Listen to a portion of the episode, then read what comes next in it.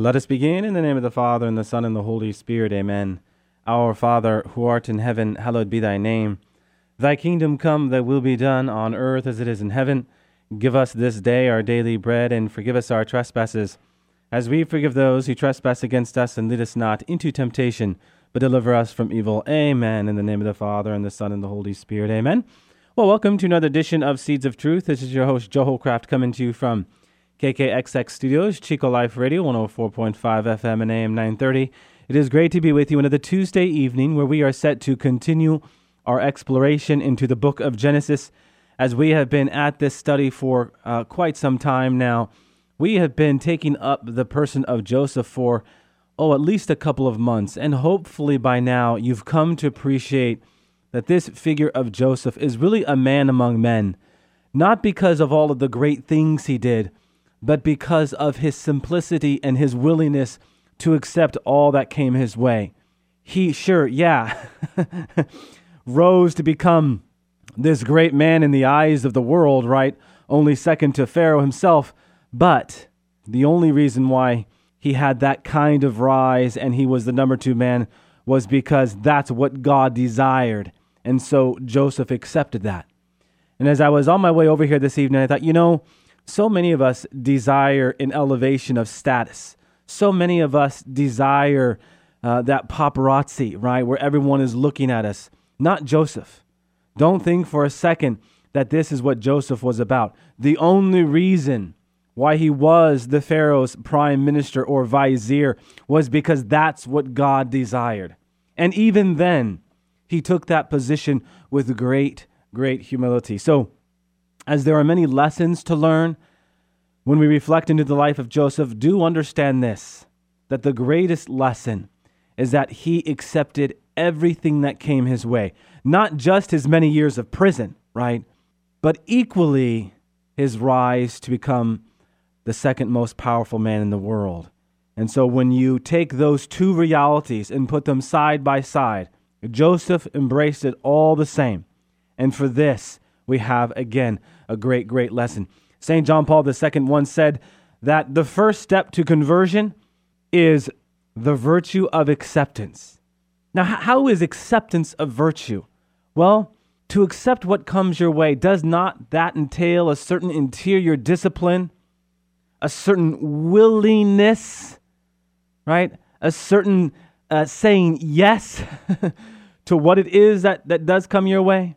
Acceptance indeed is a virtue insofar as you embrace embrace all that that comes your way right? And so for this we have among the so many lessons a great lesson to be learned from just not this great epic of joseph but really the person himself uh, the person of joseph. All right with that we are in chapter 46 and now chapter 46 the bulk of it is caught up in this Toledoth in the Hebrew, this genealogy. And I'm not going to read all of these names, okay?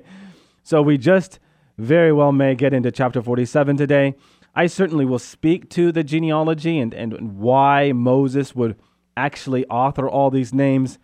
But there are many other verses I think that offer much more exciting talk radio right, than just listing a bunch of Hebrew names. All right, chapter 46. Uh, we'll go ahead and start with verses 1 to 7.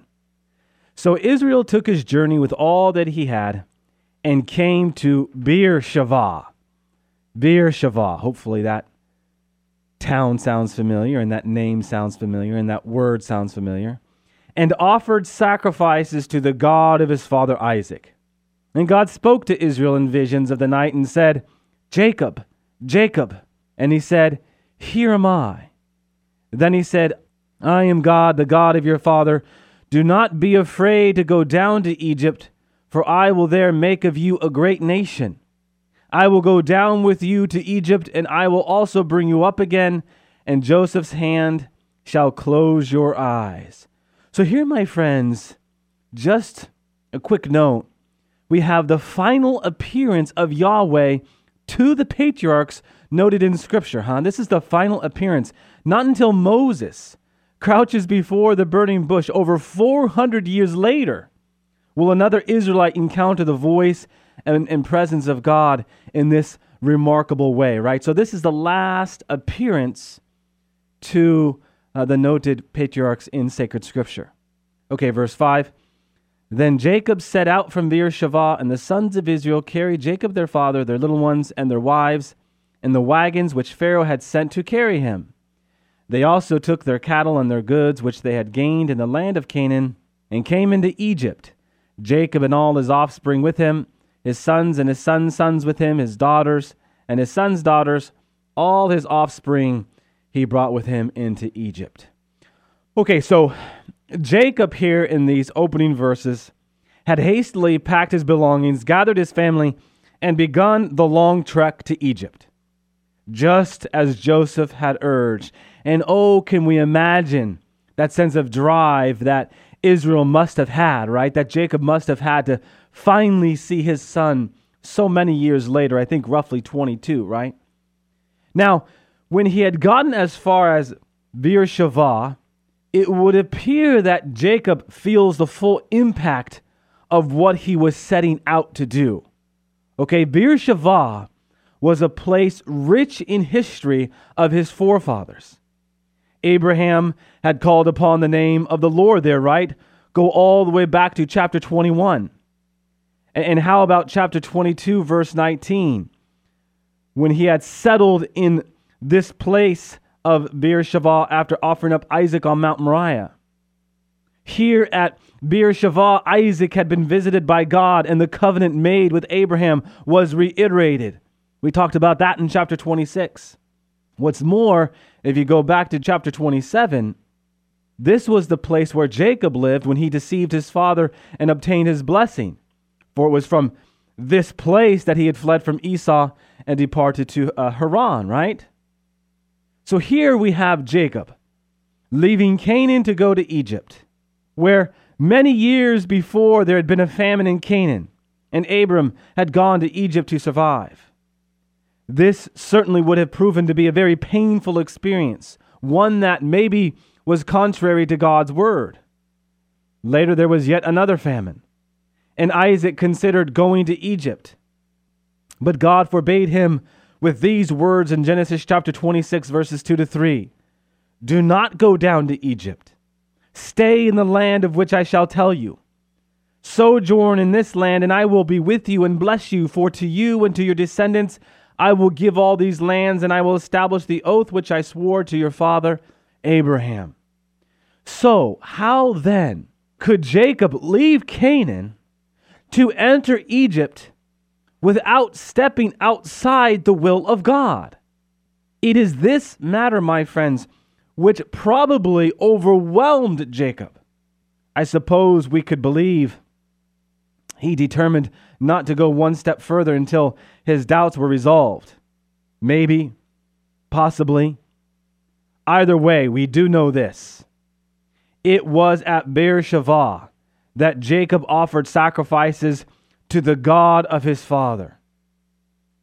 Genesis chapter 31, verse 54, we read Then Jacob offered a sacrifice on the mountain and called his kinsmen to the meal, and they ate a meal and spent the night on the mountain.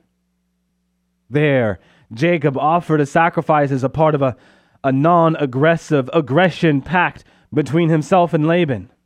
It was an agreement. Remember, we talked about this made with God as their witness.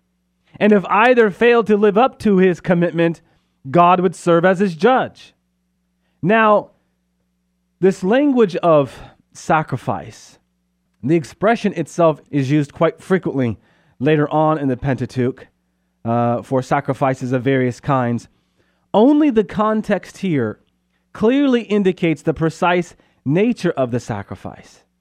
In our passage today, this evening, it would seem most natural for Jacob to be seeking divine guidance concerning his journey down to Egypt. And could we not say that God's response in verses 2 to 4, what we just read, supports this conclusion? You offered a sacrifice to God so as to enter into deeper communion with God. And when you entered into that covenant communion with God, you are then more disposed to receive Him and better understand His will in your life. What's more, sacrifices were also caught up in claiming victory. So, this sacrifice, this offering here in Bir Shavah, I think you have two things going on. One, that he was seeking divine guidance. And two, and it should be worth noting, that he was claiming victory over something, claiming uh, maybe a, victory over his own life.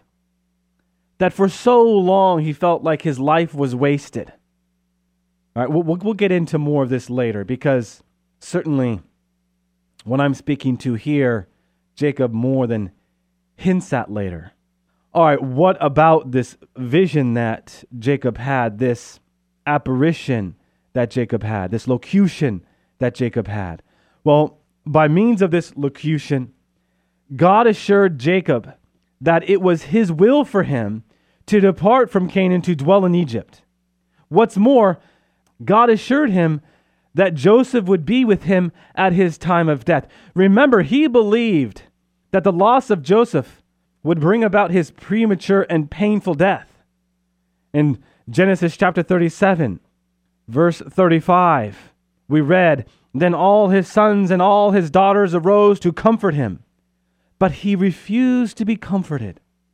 And he said, Surely I will go down to Sheol in mourning for my son. So his father wept for him. Well, Jacob would, in fact, as you and I both know, live nearly 40 years longer, right? And instead of dying without his son to comfort him, Joseph, as God assures him here, would be there to close his eyes at the moment of his death. What a great consolation I'm sure that was for Jacob, for Israel. God would go with Jacob to Egypt and greatly multiply him there. He would comfort him in his moment of death through the presence and with the presence of Joseph. And he would bring Israel back to Canaan as a mighty nation. With this, Jacob could enthusiastically proceed to Egypt. And so it is, the entire family now made their way to Egypt with Jacob the patriarch. All right.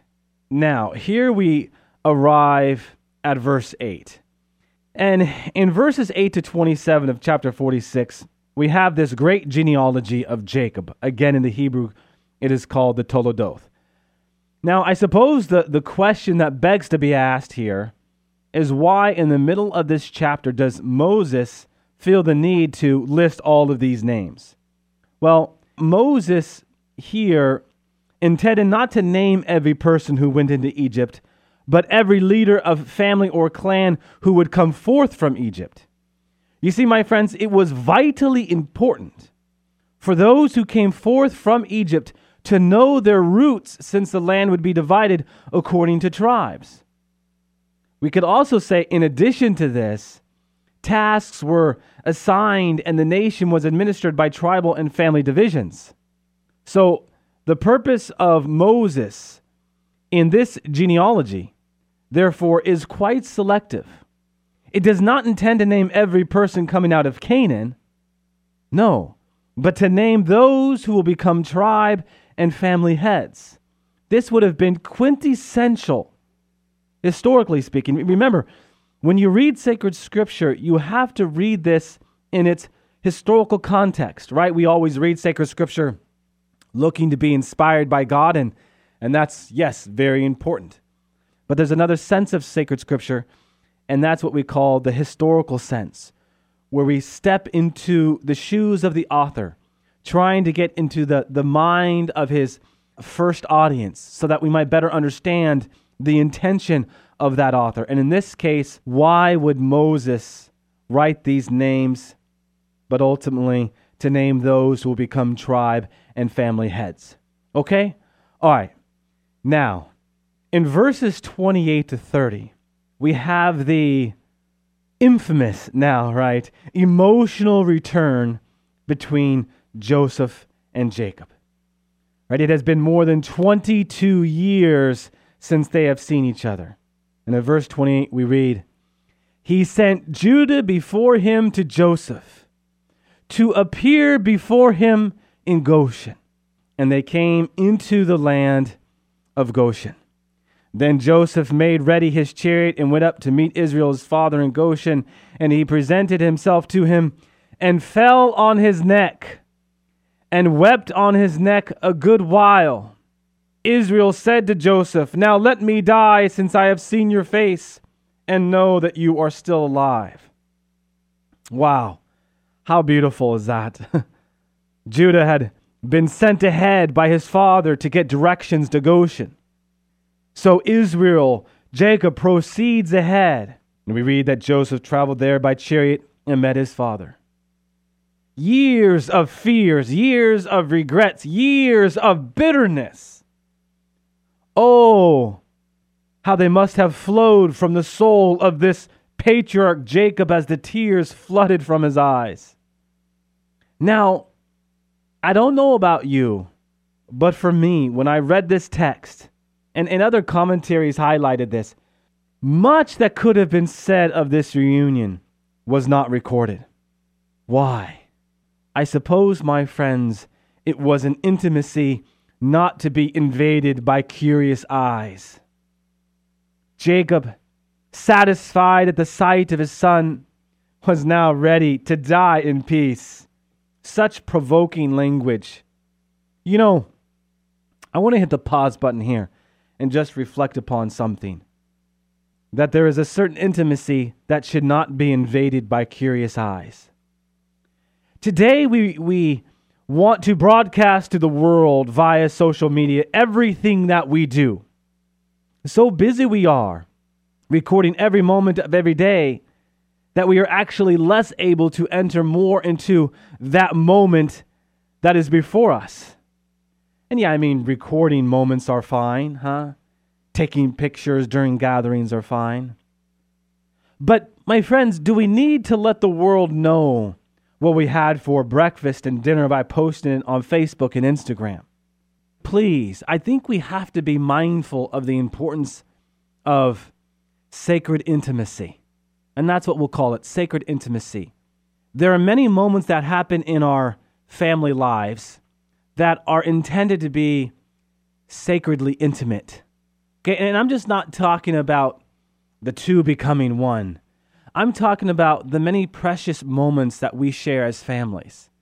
If everything we do is broadcasted to the world, it would be far too easy for us to lose that sense of the sacred. That, yes, even eating breakfast and dinner together is something sacred and doesn't necessarily need to be broadcasted to the world. We have to rediscover, I think, this sense, or, or maybe better said, this need to see that so much of what we do is supposed to be sacred. Now, again, going on Facebook, going on Instagram, going into all of that social media, Twitter, can be very important in the realm of evangelization and staying connected. That's the whole idea, right? Staying connected. But I just throw a caution out there. Do not let the staying connected lose that sense of the sacred. Just a side reflection this evening as we are going through this great story of Joseph, but I think an important one. Because I think that there's a reason why we only have a few verses here as it's tied to this extraordinary encounter. I mean, a movie can be made about those three verses, right? And yet all we get is three verses. There is a sacred intimacy there. A sacred intimacy. Okay, moving forward into chapter 46, let us read verse 31. Joseph said to his brothers and to his father's household, I will go up and tell Pharaoh and will say to him, My brothers and my father's household who were in the land of Canaan have come to me. And the men are shepherds, for they have been keepers of cattle, and they have brought their flocks and their herds and all that they have. When Pharaoh calls you and says, What is your occupation? you shall say, Your servants have been keepers of cattle from our youth even until now both we and our fathers, in order that you may dwell in the land of Goshen, for every shepherd is an abomination to the Egyptians. That's interesting. Chapter 47, verse 1. So Joseph went in and told Pharaoh, My father and my brothers, with their flocks and herds and all that they possess, have come from the land of Canaan. They are now in the land of Goshen. And from among his brothers he took five men and presented them to Pharaoh. Pharaoh said to his brothers, What is your occupation? And they said to Pharaoh, Your servants are shepherds, as our fathers were.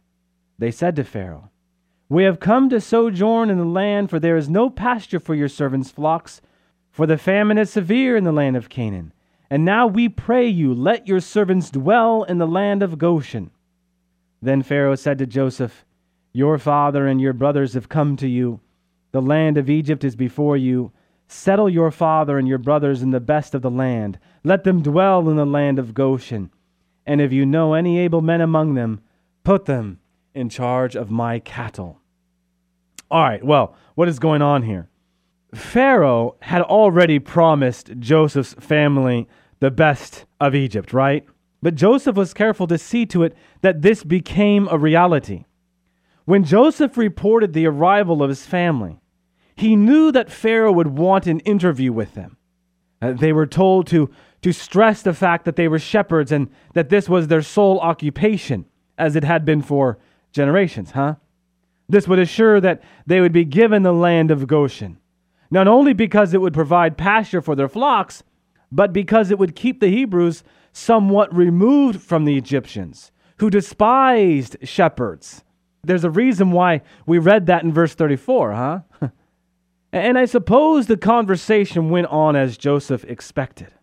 And the result was that Pharaoh gave Joseph's family the land of Goshen to dwell in. Furthermore, since Pharaoh owned herds also, some of Joseph's family could be employed in caring for his uh, livestock. I doubt that this was the kind of job that many of the Egyptians were willing to accept, disliking shepherds as they did. And so, certainly, the, these men, these brothers in their tribes, were willing to take up this, this job, this occupation.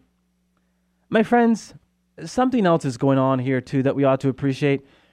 God meets us exactly how He makes us and walks with us exactly as He is. These men are shepherds. And so God will provide for these men as shepherds. They don't try to be more than they are. But here again, we have that word of acceptance. They accept who they are. And as they do, God walks with them providing for their every need. All right. There's another question we should ask here. Why was getting Goshen such an important objective that so many verses were devoted to the details of its acquisition? While such an emotional moment as the reunion of Jacob and Joseph was so sketchily described in so few verses. First, I think we could say that Goshen clearly must have been some of the best land in Egypt, huh? That is what Pharaoh promised, and that is what he professed to give. Second, it was located near enough to Joseph that he could see his family frequently. It would appear that the most important reason for settling in the land of Goshen was in order to keep his family isolated and insulated from the culture and religion of Egypt. Joseph was strong enough to survive life in the city and in the palace. But again, remember, he had already been given an Egyptian wife, the daughter of a priest, and an Egyptian name. What would become of the nation Israel if they were brought into the city and integrated into Egyptian life? You see what I'm saying here? This is why Joseph ordered his brothers to say that their only occupation was that of a shepherd. Joseph saw the disdain for shepherds as a blessing in that it would keep the two cultures from merging.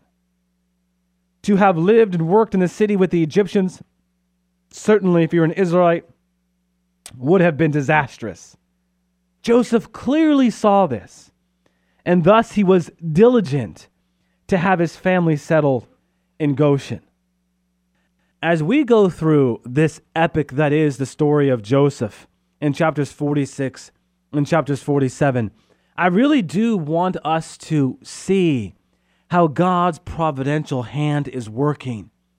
We're going to continue to see in verses 7 to 12 how you have this needed juxtaposition to analyze between Jacob and Joseph.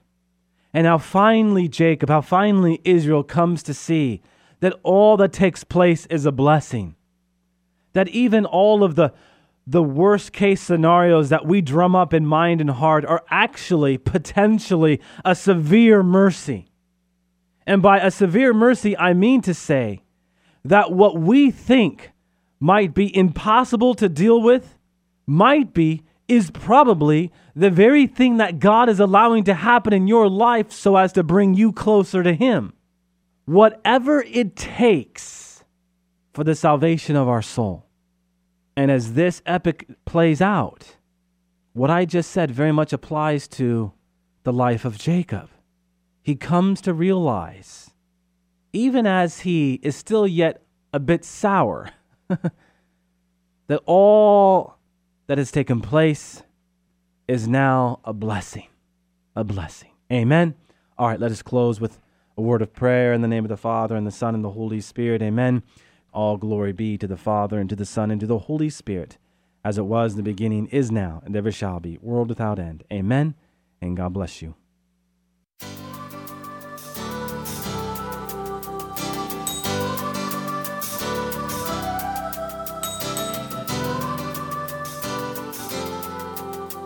Thanks for listening to Seeds of Truth, heard every evening Monday through Friday at 5:30 here on KKXX. If you'd like to hear this program or find out how you can help support Seeds of Truth, the website is joehollcraft.org.